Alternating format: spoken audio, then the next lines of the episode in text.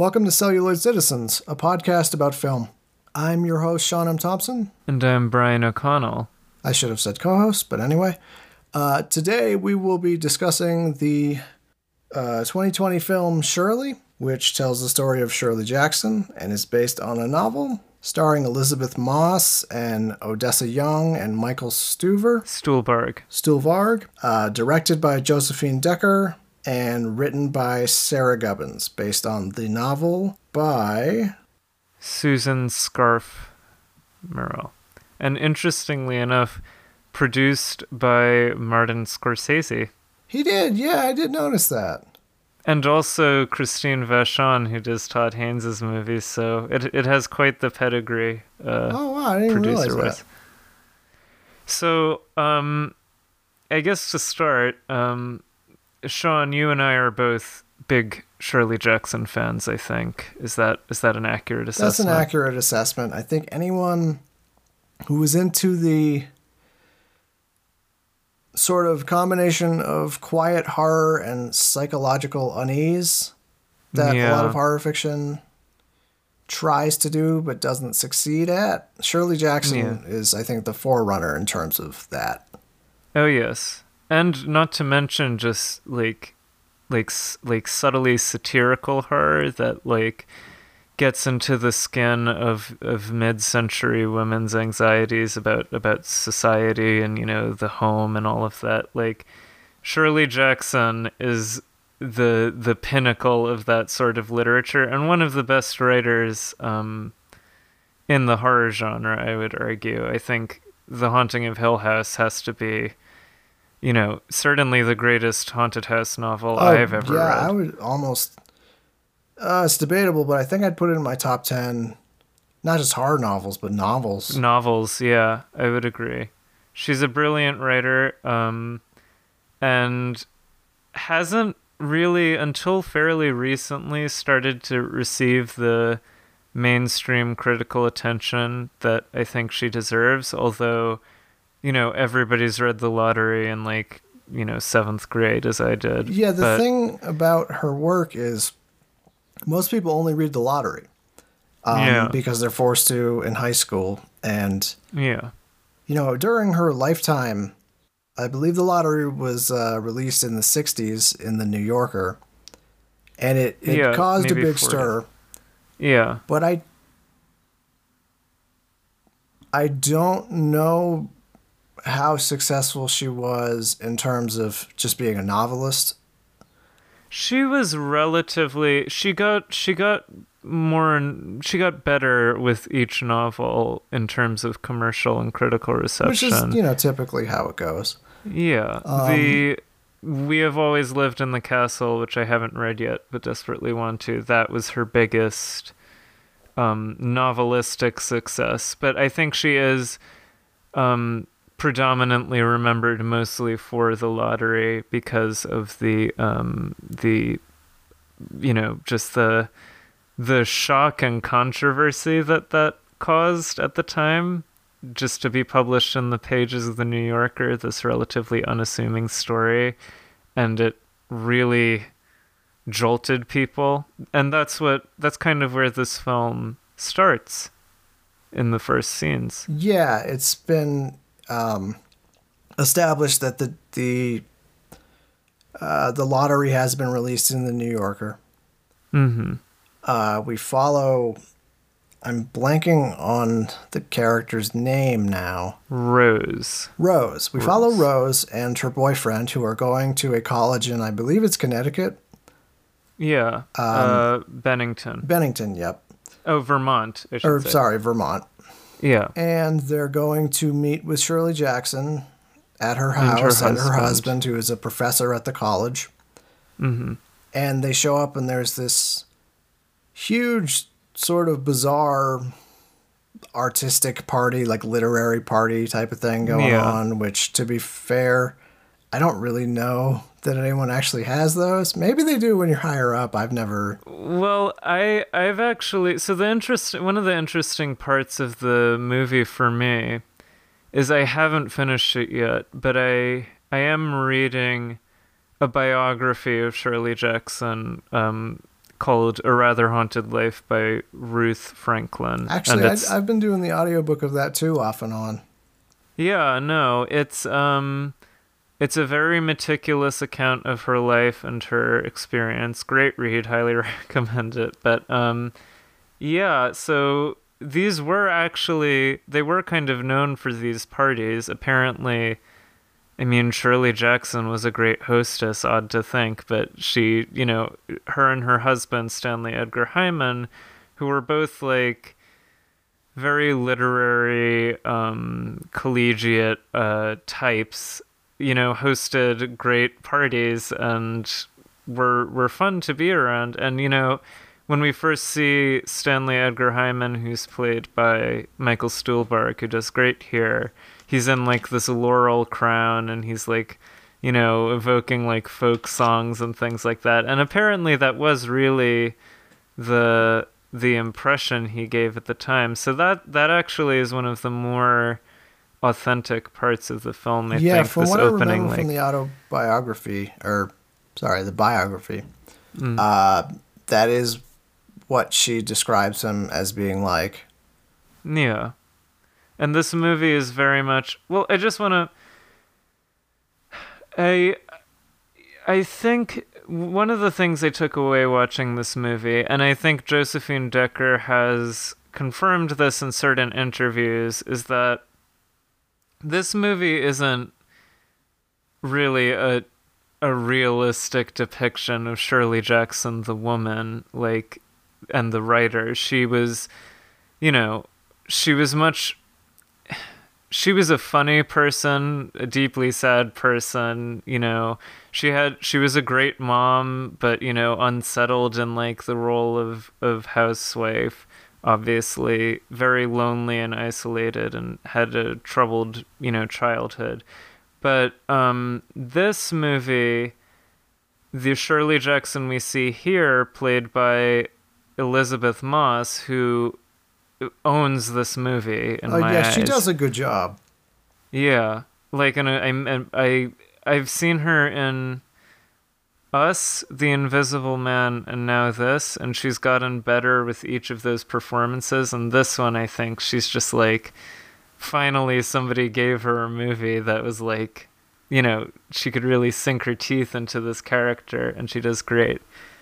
But this Shirley Jackson is more like the image, the cultural image of Shirley Jackson to me than the actual person who lived in Bennington, in that, you know, and that may actually be what Shirley Jackson herself would have wanted, because she liked to go around telling people she was a witch and like evoking like these like spooky tongue-in-cheek rumors about herself. And, you know, this movie is very much in line with that image of, like, you know, the mad woman in the attic, which isn't really totally authentic to how she lived her life, but is very much in line, certainly, with the protagonists of her fiction and more broadly with her image. I was going to say, the interesting thing I think about the directions they chose to go are that they made Shirley Jackson into a Shirley Jackson character she would have in one of her books.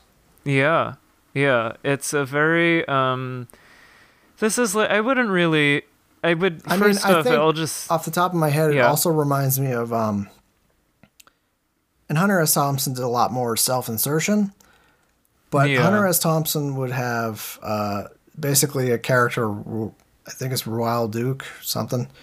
Yeah, that he had in Fear and Loathing in Las Vegas, that he would incorporate. And that's sort of what you get when you get the Fear and Loathing film adaptations or anything related to Hunter Thompson, is you get the character Hunter Thompson wanted people to think that he was rather than the actual man. Yeah. And to her credit, I mean, this isn't really authentic to the timeline or circumstances of her life, and the most notable thing that they change is they completely excise her children, which she had at the time. And a lot of people somewhat sometimes justifiably take issue with that, because it kind of plays into this idea that you know, a woman who's an artist can at the same time be a mother, and you know, it's kind of problematic. But to her credit, Josephine Decker has been very clear that, you know, she wasn't setting out to make a biopic or biographical film in any traditional sense, and that this is a kind of fictionalized character of Shirley Jackson, because this isn't really a that's not what it feels like when you're watching it, at least to me. It doesn't feel like... No, it feels very much like a psychological thriller. Yeah, I would like a psychological thriller or like psychodrama or something. It's very like, you know, I mean, they have psychological. And I haven't finished the autobiography, but I'm pretty sure Shirley Jackson was not a lesbian. But they have a very strong insinuation that Rose and Shirley sort of develop this romantic attraction towards each other. There's a very erotic undercurrent, and you know, again, in the biography, you know, Ruth Franklin actually cites evidence showing that Shirley Jackson was actually kind of had like a fear of lesbians and was like made uncomfortable by them. Although in The Haunting of Hill House, she did originally write Theo as a lesbian, and there are lesbian themes in her work, but she always was basically homophobic. And I don't know, another take that was more critical of this film I saw, that I found funny, which it came from Paula Ash, who's a writer that we both know. And, she posted about when upon this movie's trailer coming out, something like, you know, every weird dead woman writer you like was probably an edgy lesbian, the movie. And it's like, yeah. I mean, it is like, sort of, it reminds me of, you know, lately there's been a lot of sort of facetious biopics. Like, I'm thinking of that Catherine the Great show that's been on Hulu. Oh, I haven't seen it yet. Well, it's from the guy that wrote The Favorite, and you can tell because it's like Catherine the Great going around being like, fuck. And, you know, just being like, what the shit is that? And it's clearly not supposed to be 100% authentic, or even, you know, 50% authentic. Yeah. I love The Favorite. But, there is like a... And I mean, we talked about this kind of in Portrait of a Lady on Fire, that it is important when doing movies about, you know, queer history, you kind of have to read behind the lines, and between the lines, I should say, and make like guesses. But I'm fairly certain that Shirley Jackson herself wasn't a lesbian. But again, this isn't although her work certainly contains queer themes, but this isn't a movie. This is a self-conscious, like, fiction of a movie, not a total fiction, but like definitely playing with the line between reality and fantasy, between fact and fiction. You know, I mean, in a weird way, it reminded me of I Am the Pretty Thing That Lives in the House. Oh, I haven't seen that yet either. See, I really like the film, but it's very divisive. But I think the reason I like it is there's a very clear Shirley Jackson insert, who I don't think is ever named. But, you know, she's like dressed the same way when you see pictures of her. She has the same style of glasses. She's kind of in the same style of clothing. She's like chain smoking while she's typing. All of her books have that like yellow print that would have been in the 60s. Yeah. It's the movie I thought of, especially as it gets into kind of more abstracted places as it goes along. It reminded me, I may have invoked this movie before, but it reminded me of Ingmar Bergman's Persona a little bit. Yeah, you mentioned it. I forget which episode, but you mentioned it. Maybe Enemy, because that also has, but like in the way that these two women who are isolated together begin to like bleed into each other, there's a very interesting transformation that occurs across the film. in that at the start, Rose comes into the house, and Shirley Jackson at this point is very lethargic, depressed, unable to work, feeling very drained and empty. And Rose is all composed and put together and functional. Whereas by the end, the exact opposite has happened. And Shirley Jackson is now very functional and up to date, while Rose has been kind of depleted and wrecked by her experience. And there's almost a sense of vampirism to it in a way. Emotional vampirism. That gave me Persona vibes, but it's an interesting film. It's not what you would expect from a conventional biopic. No, and I think if there is any reason that they excised the children, for better or worse, yeah. I don't think as a society we're capable of seeing things very much past black and white yet.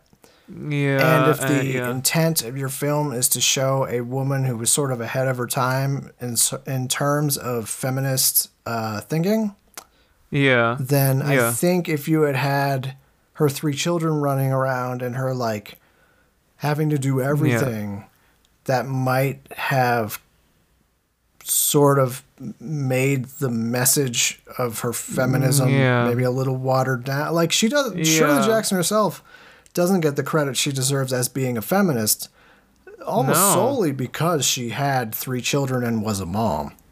I know. I think actually in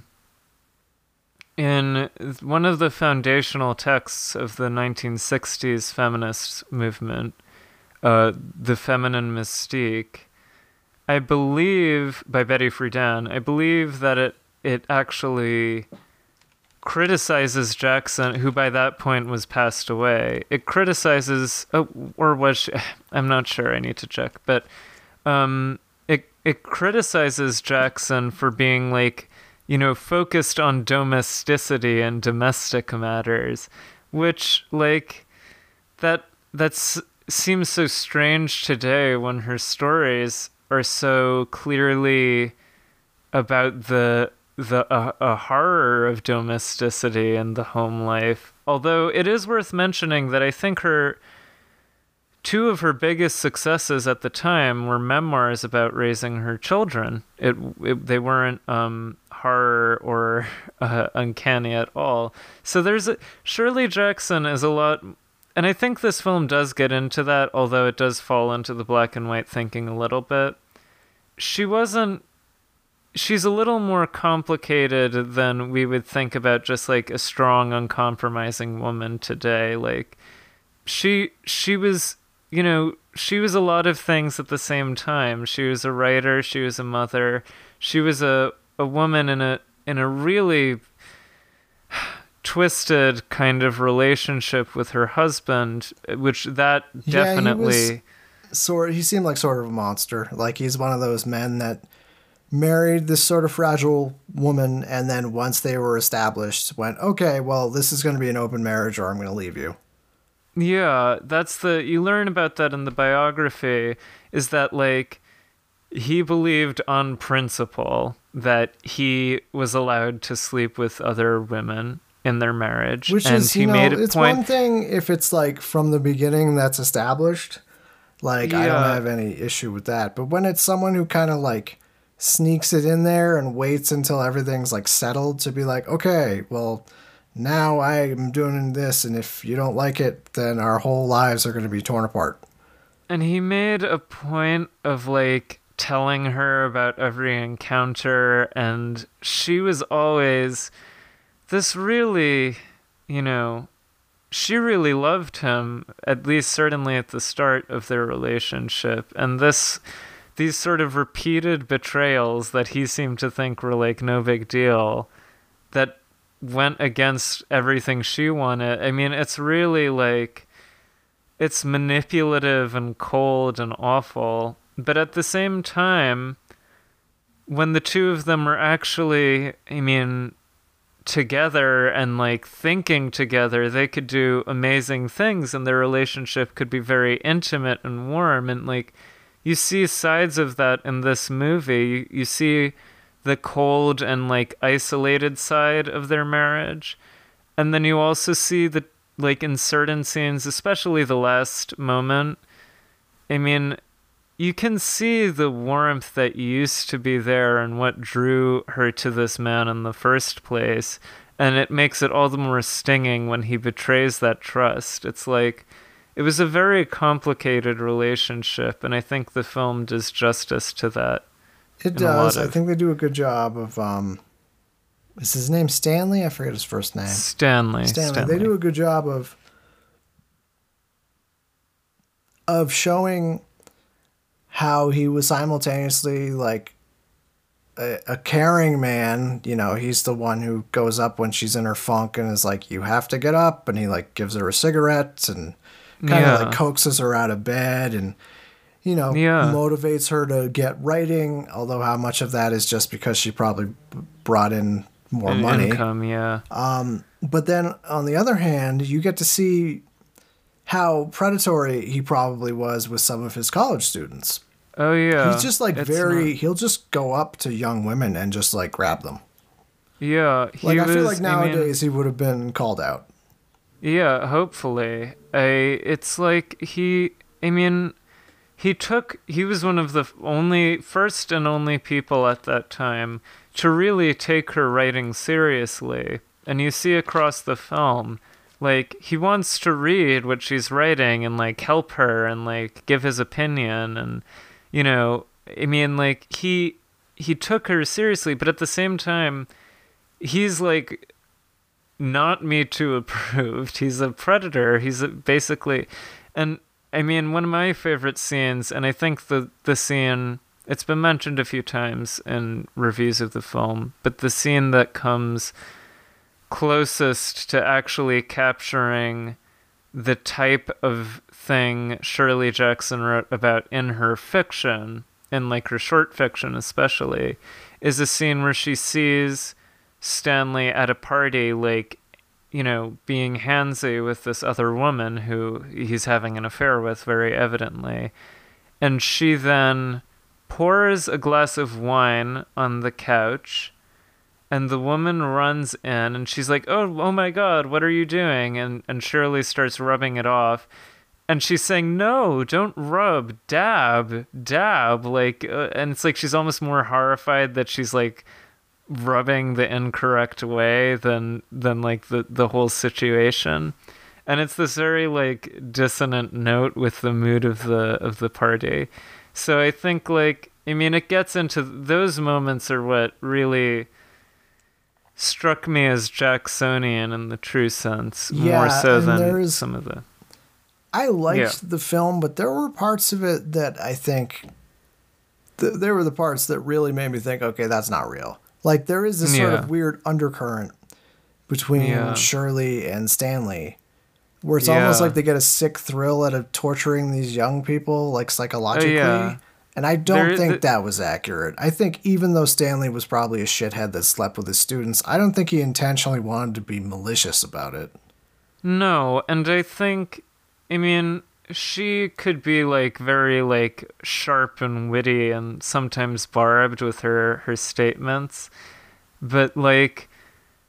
The sense I get is that they were fun people to be around, at least from the biography, you know, that they were like likable and like enjoyable, and people, you know, and Shirley, until, you know, she got very agoraphobic in the last years of her life, but she wasn't like some recluse hiding in the attic of the house and everybody in the town hated her, you know. It was like they were fun, lively people who... happened to be in a horribly tortured marriage, but, you know, it wasn't, they weren't sadists who would, like, invite young people to their house and then, like, rip them to pieces. And they do sort of have that in the film where... Yeah. Shirley, for most of the film, knows that there's no such thing as the Shakespeare Society. Yeah. But Rose's boyfriend, or husband, I can't remember at this point. Husband. Her husband, that's even worse. Keeps going to these, you know, Shakespeare Society meetings. And then finally, I think it's around the hour mark, maybe further. Further, I'd say like towards the end. Shirley goes, there is no Shakespeare Society. That's just how they pick the boys they want to fuck. Yeah. And that's like, I feel like that was like the most fan fiction-y thing for me, because I really don't think Shirley Jackson would intentionally be trying to destroy a young woman's life like that. She didn't hurt people like that. But that goes towards the theory I have that it's Shirley Jackson as a Shirley Jackson character, because one of her characters would easily do that. Absolutely. There's definitely a presence of cruelty and, like, you know, viciousness in her characters. And I don't want to go into it too much, but from the autobiography, there's a lot of hints that there's overt knowledge of abuse, like verbal abuse from her family. Verbal abuse, absolutely. And then there's, like, more kind of vague stuff about there's a theory that there was a party she was at and an adult kind of took her off, and it's heavily implied she was like sexually assaulted. Perhaps. Yeah, that's it. So actually that ties in. This film is centered around Shirley's writing of the novel Hangs a Man, which I have not read yet. I haven't either. I've been on the fence about it because obviously the movie makes it look like this incredible thing, but from what I've heard, it's very much like one of her early novels. It is one of her earlier novels. I know it's a favorite of some friends of mine, so I do intend to read it. But it is not... when people talk about her greatest novels, people talk about We Have Always Lived in the Castle and The Haunting of Hill House. And this was her second novel, so it was still finding her voice. I can tell you as a novelist, like, it is very rare to have your very first novel be like incredible. It's more like anything where it's like, you know, your first couple times, like, you're working up towards something that's acceptable, but like once you keep going and once you see what other people resonate with, then you can actually establish yourself as a novelist. And I really would read anything written by Shirley Jackson. I love her fiction, and I think she was really ahead of her time in terms of just the sardonic quality to her work. I know. And that's something that this film didn't, in terms of the filmmaking and plot, it didn't quite capture for me. Her stories, when I read... there's often, obviously, a lot of ambiguity in her stories, but they feel so sharp and, like, honed and, like, pointed, and the film here feels a little more like floaty, and, you know, in certain scenes I felt it was almost a little like aimless or meandering, but that seems very her fiction is like, it's like a dagger, you know, like the best stories really cut. And I think this film, there's some of my favorite scenes in this film that came closer to that quality are the scenes where she's being sadistic or Stanley's being sadistic in the dining room scenes. Like there's one early on, I forget what the exchange was, but she starts like being very snippy about Rose and her baby. And there's a later one where Stanley just tears apart Rose's husband's dissertation or paper or whatever as derivative. It was really like, you know, I found those scenes to be like closer to the spirit of her texts. Yeah, I would say so. I wanted to ask you about, there's a scene towards the end where Rose wanders off into these woods that it's been established there was a girl that went missing in the same woods. Yeah. And she, at this point, she's had her baby, so she's holding her baby, and she's standing over this cliff edge. And we sort of intercut between Rose standing on the cliff with her baby and Rose driving away with her husband. Yeah. I'm fairly sure it's implied that she didn't jump. But they cut to the cliff in one shot, and she's just gone. And it's very... So This was kind of hard for me to follow, so I did some poking around, but I know that first off that Rose and Fred are completely fictional characters. I mean, I knew that. I don't think Shirley Jackson would let people live in their house, to be honest. No. But there's an element of the novel Hangs a Man that involves an imaginary friend or a character who isn't real. And I've heard some people propose the idea that Rose may be an invention of Shirley's mind just as she was writing this book, and that scene, I mean, it's like somebody said it's almost like in that intercutting, you're being presented with two endings of the story. You're seeing Rose either give up and jump off the cliff, or you're seeing her go back, but like newly emboldened and, you know, ready to buck against her husband who has been having affairs. And it's like two different ideas of what a woman, like two options for a woman in that time. In that it's like you could give into despair, you could try and like stand, like, you know, turn into a Shirley basically. But yeah, that is one interpretation. I guess the way I chose to think of it, yeah, and it's only sort of clicking right now, is that maybe it's a metaphor for the old Rose dying, and the new Rose is the one that's in the car at the end, like, yeah, I'm not going to let you keep sleeping around. Treating and you're going to help me with this baby. Yeah. Yeah, I think it's an ambiguous ending. It's I found it... certainly challenging and I was a little like... I don't know if I liked it because the film doesn't really have that many other moments like it, but as opposed to something like, and we've mentioned this a million times, but as opposed to like First Reformed, say, where I felt like it actually added to the film, I never felt like the cliff jump really added anything other than ambiguity.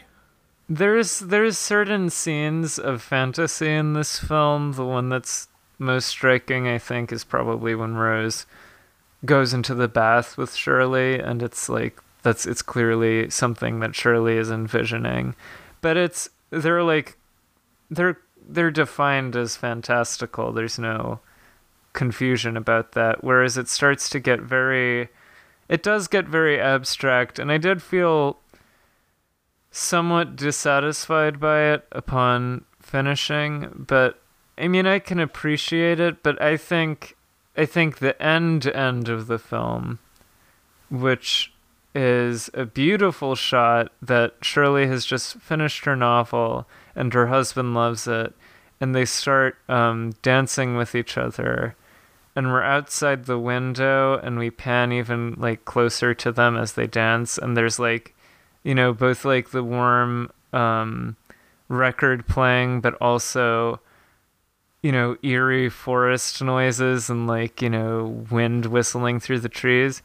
That felt really like a nice close to a movie about Shirley Jackson for me. And, you know, that's like, I preferred that to the whole Rose plotline, honestly. I think one of the bigger issues, and I didn't mind it. I understood why they incorporated the characters to kind of have like a easy short end of showing like how Shirley was and how Stanley was, but yeah, it does sort of feel like it's not entirely Shirley's movie. Like it's Rose's movie for a lot of the time. Well, yeah, I found when I was watching that the scenes I was most interested in are the scenes between Shirley and her husband. Right. And it's like, you know, reading the biography, like, you know, you could just make a movie about Shirley and her husband, and that would be a great movie, I feel. Like, there's material and drama there for, like, two movies, honestly. And, you know, it was that kind of, like, interplay between this like toxic marriage that really fascinated me in the biography, and I thought would take more time up in the movie, Whereas Rose doesn't really... I mean, it's certainly interesting, but she doesn't really fit entirely with the whole... with the much more developed Shirley Jackson, I think you almost like get this weird sense she's like a feminist superhero, and it's like any young woman who comes to her will be like taught the ways of. But it's like, I don't feel like Shirley Jackson was like that. I feel like she was just living her life, but her fiction was where she promoted her feminist views. And I mean, the fact that like most of her fiction is about women was fairly revolutionary at the time. Yeah. I mean, and just like Shirley and Stanley are such complicated characters and like interesting, and like Elizabeth Moss and Michael Stuhlbarg again, they just totally go to town on the roles, and it's like I would just put them together again and just make another movie with those two, because I think they're a great duo. I mean, I would love to see a film about like the literal last days of Shirley Jackson when she was working on The Haunting of Hill House, because they're very tragic, but yeah, like she was. He wouldn't even read the novel because it spooked him too much. I mean, she was in a terrible, like. Yeah. And this was environmental, but so back in the day, if you were a woman and you had trouble with your weight, I mean, I think even still today, but they just give you diet pills, and diet pills are basically speed. And I can't imagine it was much healthier back in the 60s. Like they probably just gave you legit speed. Yeah. So it was like this woman that was already slightly overweight and stressed out enough was and taking speed, chain smoking, and drinking like a fish, which we know nowadays, like that's a fucking recipe for disaster. No wonder she had a stroke or a heart attack or whatever she did at 50. Yeah. But the last few years and the last year especially of her life is very bleak. It's not... And I think it's a lot of the agoraphobia probably had to do with the fact that she was speeded out of her mind. Yeah, her agoraphobia was at its worst in the final days of her life. But at the same time, it was like, despite all that pain and terror, she was able to take that and put it into the Haunting of Hill House. And I think that's a lot of the strength of the novel, is just someone who is like at such a dark place psychologically, and they were able to just like... take those feelings and put them into the like literal hauntings to them. Yeah. And like that's also interesting, and Shirley and Stanley are such interesting characters here. And then I felt like in contrast, Rose and Fred were like almost stupidly simple, honestly. Like it's a very like, I mean, they're clearly supposed to be like an audience stand-in, which I get.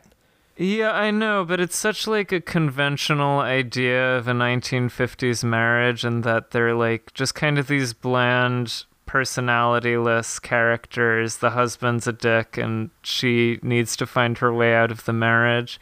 And that stood in such sharp contrast to like the really like weird world of like the actual marriage of the 1950s, which we see in Shirley Jackson and Stanley, that it felt almost like, I don't know, like to draw a parallel between the two, it felt I don't know, reductive to me almost, to the complexities of the actual relationships Shirley had in her life. Yeah, but, I mean, I'll be honest, I really would have preferred to watch a film that was just, you know, taking key moments from Shirley Jackson's life from that biography. Yeah. Yeah. But, you know, for what we have, I think it's pretty good. I don't know that I loved it, but I think I did enjoy it though. I mean, like it's hard to not. Elizabeth Moss does such a good job playing Shirley Jackson and Shirley Jackson is such an engaging character. It's hard not to enjoy it when Shirley's there. Yeah. I would also mention the one of the things that stuck out to me as interesting about the film is the cinematography. It is a well-shot film, yes.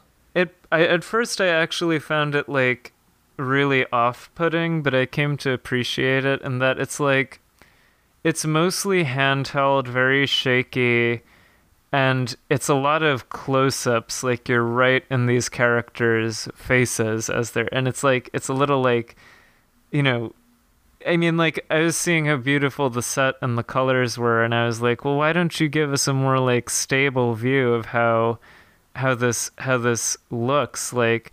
But then I realized that making the camera so, like, shaky and uncomfortable and destabilizing, and during the close-ups, like, acutely claustrophobic, is a perfect way of representing women's realities during the 1950s. Because, you know, even though it's a beautiful house, it's not a comfortable view of the house. It's, like, very, like, you know, unsteady and, like, you know, like, claustrophobic. And I thought that was something that, as the film went on, I was able to appreciate more. And I wanted to shout out, who's the cinematographer, Sturla Brandt Grovlin, for his good work on that. Yeah, he did a good job. And I know it sounds like I didn't like the film because I keep going on and on about my issues with it, but yeah. That's just because I'm such a huge Shirley Jackson fan. I guarantee you, if they do any Stephen King movies, I'm like, about the man, I'm 100% going to be like, wrong. So yeah. I mean, and I was actually really concerned about this movie initially because I was like, Shirley Jackson culturally has been put through so much shit that she deserves the best movie, you know, to be made about her. And I was like, I was really worried that this movie was going to be like disrespectful or damaging to her legacy. And there are some like harmful tropes, I think, in there, and you know, with the children, and, you know, as Paula Ash, I mentioned, pointed out, there is something kind of problematic about making every empowered or outspoken woman of the past into a lesbian in the films. It just seems kind of strange to me. But I think there's a lot of love for Shirley here, and I do think Elizabeth Moss is the person who sells it in the end, that she's really does justice to the persona this woman created for herself in her lifetime, and the, you know, the kind of tortured reality that lay beneath that image. And I think this film is a good tribute to her. Although I hope more movies of her books or films are made, and more, you know, and definitely better adaptations need to be made of her works. Yeah, but I mean, we have always lived in the castle, which was, I didn't mind it, but I've heard it was like fine, but yeah, like, that was like my exact, you know, it was like I liked some of the acting, but it didn't floor me. Yeah. And then, I mean, The Haunting of Hill House TV show, I have not finished it. I know how it ends. I'm so torn on it. I'm very torn about Mike Flanagan in general, because I like some of what he does, and I just kind of loathe other stuff that he does.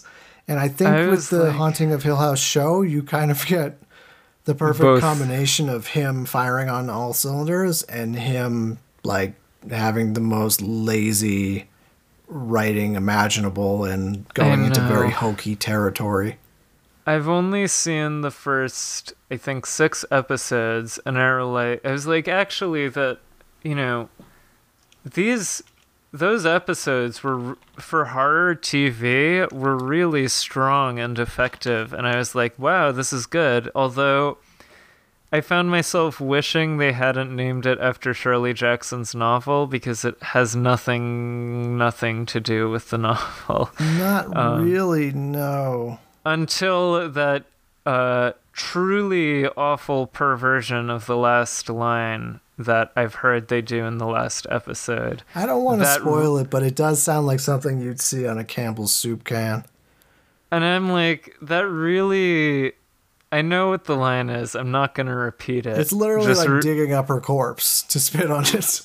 It's like when I read the end of The Haunting of Hill House for the first time, I cried. I was like, damn, this person understands like loneliness and isolation, and moreover it being tied in with the reality of so many women who lived during that time. And it was such a refusal of the narrative. Like most narratives about women I see in media, whether they be from like, you know, conservative or liberal sources, it was like a book that was really authentically hers, like the voice of an individual. And I was so moved by it. And minor spoiler, but like, you know, its unrepentant pessimism was very like shocking to me, even in a horror story. And then you get this TV show adaptation, which is literally like, and again, I'm not going to say what it is, but if you know the first line of Jackson's book, think about like the absolute cheesiest direction you could go with it, and you probably know what it is. I was so, and that's why I haven't spent too much time talking about it. But I did overall like the show. I just didn't like the ending. I thought when it was working well, it was working really well. But also, I kind of wished it was just like a haunting, or you know, just something haunting. Yeah, like, I liked. But anyway, this is so. I mean, compared with the competition, this is one of the more this is Shirley the best Jackson. Shirley Jackson film. Yeah, I would agree. It's well, somehow, I mean, some people would argue the 60s haunting of Hill House. I didn't like it. I gotta admit, I did not like it. People have this reverence sometimes for older horror films that is, I think, sometimes deserved, and I think other times it's just nostalgia.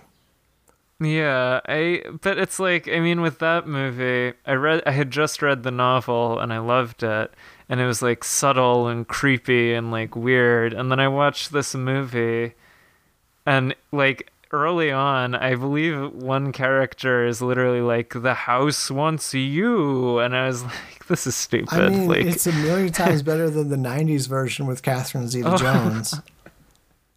I've heard tales. I saw about that in the theater.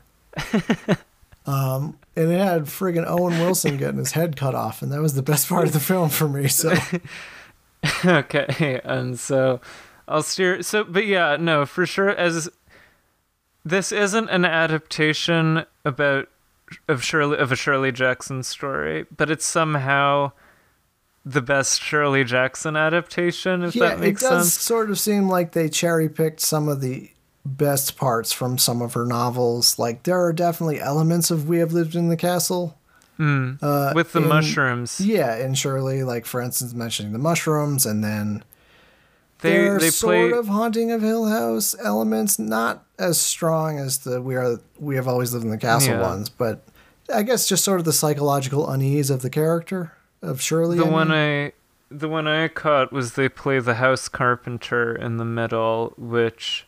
The House Carpenter is better known as The Demon Lover, which was a folk ballad that provided the basis for one of Shirley Jackson's stories, The Demon Lover of the same name, but also just more broadly the James Harris stories. So there are like, if you're a fan, like there are nice Easter eggs like that for you to pick up on. And it gets the closest of any film I've seen to hitting what makes her writing unique. And although I, you know, I didn't love it, and I have issues with elements of its approach, I think, I think Josephine Decker with the material that she's had has done a really good job of getting to what makes, you know, close to what makes Shirley Jackson. And it is, in terms of just a film about a writer, it's not bad, you know, like it is a little over the top, but like, I really loathe those films where it's just like a literally insane alcoholic, just like scribbling in blood. And then it's like, you've done it. Your emotional pain has brought about this amazing novel, and most of the time I'm like, stupid. If you're that fucked up, like, you have to be like a level of screwed up, but like when you're like so screwed up you can barely function, I don't think you're right. You can't write. No, you see, I mean, with this movie, it actually, I didn't love the device of the story of Hangzaman occurring to her in like divine flashes of inspiration or anything, but like, one of my favorite scenes is, like, she's writing the first sentence and she keeps on, like, saying, like, fuck, like, I, like, you know, like, she'll be like, you know, she was 17 and had just entered, like, fuck. And, like, she's not, like, she's, like, struggling with, like, the process. And that felt like, here's a movie that actually considers, like, the work of the writer outside of just, like, you know, either making them, like, just a genius or, like, a total insane, like, as you said, like, you know, recluse, scribble in blood, you know, that whole thing. This... I think my favorite in terms of, like, actually, since I am a writer, there's a scene where she's writing in a notebook and I think she's like sitting in the bathtub or something. Yeah. She's and I was like, that's the most accurate. Cause like most of the time when you're, especially when you're doing long form, sometimes you're just like, oh shit, I gotta write that down, and you just like end up like grabbing like an old piece of mail, and you're in your underwear at 3 a.m, and you just write like bananas in the kitchen or something, and then you wake up like, what the hell does that mean? But but yeah, it captures it does capture the frenetic quality of like the inspiration, and it does capture the amount. Maybe not entirely, but it actually shows her working, which is nice. Yeah. Because it's so many of those films about writers, they don't actually show them having to work. And it's like, it's work. You got to sit down for like 100 man hours or whatever. And the struggle of working, like, it's like hard for her at points. Like, it's like, do I have to get out of bed and do this? And, you know, when I've written, I've experienced that sometimes, and that, you know, sometimes writing is a laborious process instead of just, you know, sailing out of your fingertips, which a lot of movies seem to like to depict it as. But and I think that's where Shirley shines, is all of that stuff. All of the Rose stuff is fine. It's fine. Yeah. It's fine. But the Shirley stuff is like, yeah, that's what good. You come for Shirley for. It's to start wrapping it up, but I think it's a great response to the fiction of Shirley Jackson. I think it's an interesting and compelling movie that gives you stuff to think about. And it is a great showcase for its two lead actors, but especially Elizabeth Moss. And those are the grounds on which I would... And also, if you're just a fan of Shirley Jackson, like... you should just watch it. Yeah, I mean, I liked the film for what it was, and I've been hypercritical of it, but at the same time, it is very difficult to capture the spirit of a writer when you're trying to do like a set period of time and you're not hopping back and forth. And I think this does it. I think it managed to do it. It decided on a specific, even though the novel I think was written at slightly different times than she chose to incorporate it in. You know, it incorporates where Shirley Jackson was around when she had released The Lottery, and kind of like when she was first having her forays into novels and like establishing herself. Yeah. I mean, it is, there was a LitHub piece that you and I talked about shortly before this that described this movie as fan fiction. And that is what, that's not a term of disparagement in this case. This is like a love letter from people who like Shirley Jackson's writing to Shirley Jackson. And I mean, while I don't think it's not one of my favorite films or anything, I think it does succeed on those grounds. And I would like to look into some of Josephine Decker's other films, because I hear that they're great, and she does a pretty good job of what's a very tricky topic here. So I would recommend this. I would recommend it too. But read some Shirley Jackson novels. Yeah, oddly enough, I would say one of my favorite Shirley Jackson adaptations isn't actually a Shirley Jackson adaptation. Sort of like how my favorite Lovecraft adaptation is In the Mouth of Madness, where it's not literally a Lovecraft adaptation. No, it's not Lovecraft. My favorite Jackson adaptation is I Am the Pretty Thing That Lives in the House. Yeah, I gotta see that. Because it sort of does a Shirley Jackson style novel while incorporating a clearly like Shirley Jackson type writer, and it's just interesting. I'm sorry, pause. Did you just hear a voice on my end? Somebody shouted down the stairs. I don't think so, but we can redo that last part just in case. Okay. We'll just when did you hear the shout? Just about in the middle of your sentence. You can just start from whatever, when you were talking about I Am the Pretty Thing That Lives in the House. That's when. I'm sorry. That's fine. I think my favorite adaptation is actually I Am the Pretty Thing That Lives in the House, even though it's not strictly a Shirley Jackson adaptation. It captures the psychological unease Shirley Jackson has in her work, and also incorporates a Shirley Jackson style author into the narrative, while also being its own thing and just scary. Yeah, I've been meaning to see that for a long time. I've only seen one of Oz Perkins's films, The Black Coat's Daughter, which you recommended to me, which I liked quite a bit. I haven't seen Gretel and Hansel yet. He's yet to do a film that I've watched where I've disliked it. I've seen like the start of I Am the Pretty Thing That Lives in the House like 5 times, and it just creeps me out so much. It's funny because like I mentioned how much I like the film, and so many people are like, "Oh, I hated it. Like it's so boring. Nothing happens." And I'm like, "Okay, well." Yeah, it's a. I don't know. It is a haunted house narrative. Like, does anything ever? I mean, sometimes a haunted house narrative will have a ton of stuff happen, but I feel like sometimes that gets very trite very quickly. Well, yeah, and that's why I think it's harder to do as a film, and that those kind of quiet and like reflective. That's the reason why every Haunting of Hill House adaptation balloons up into this like crazy magnum opus type thing.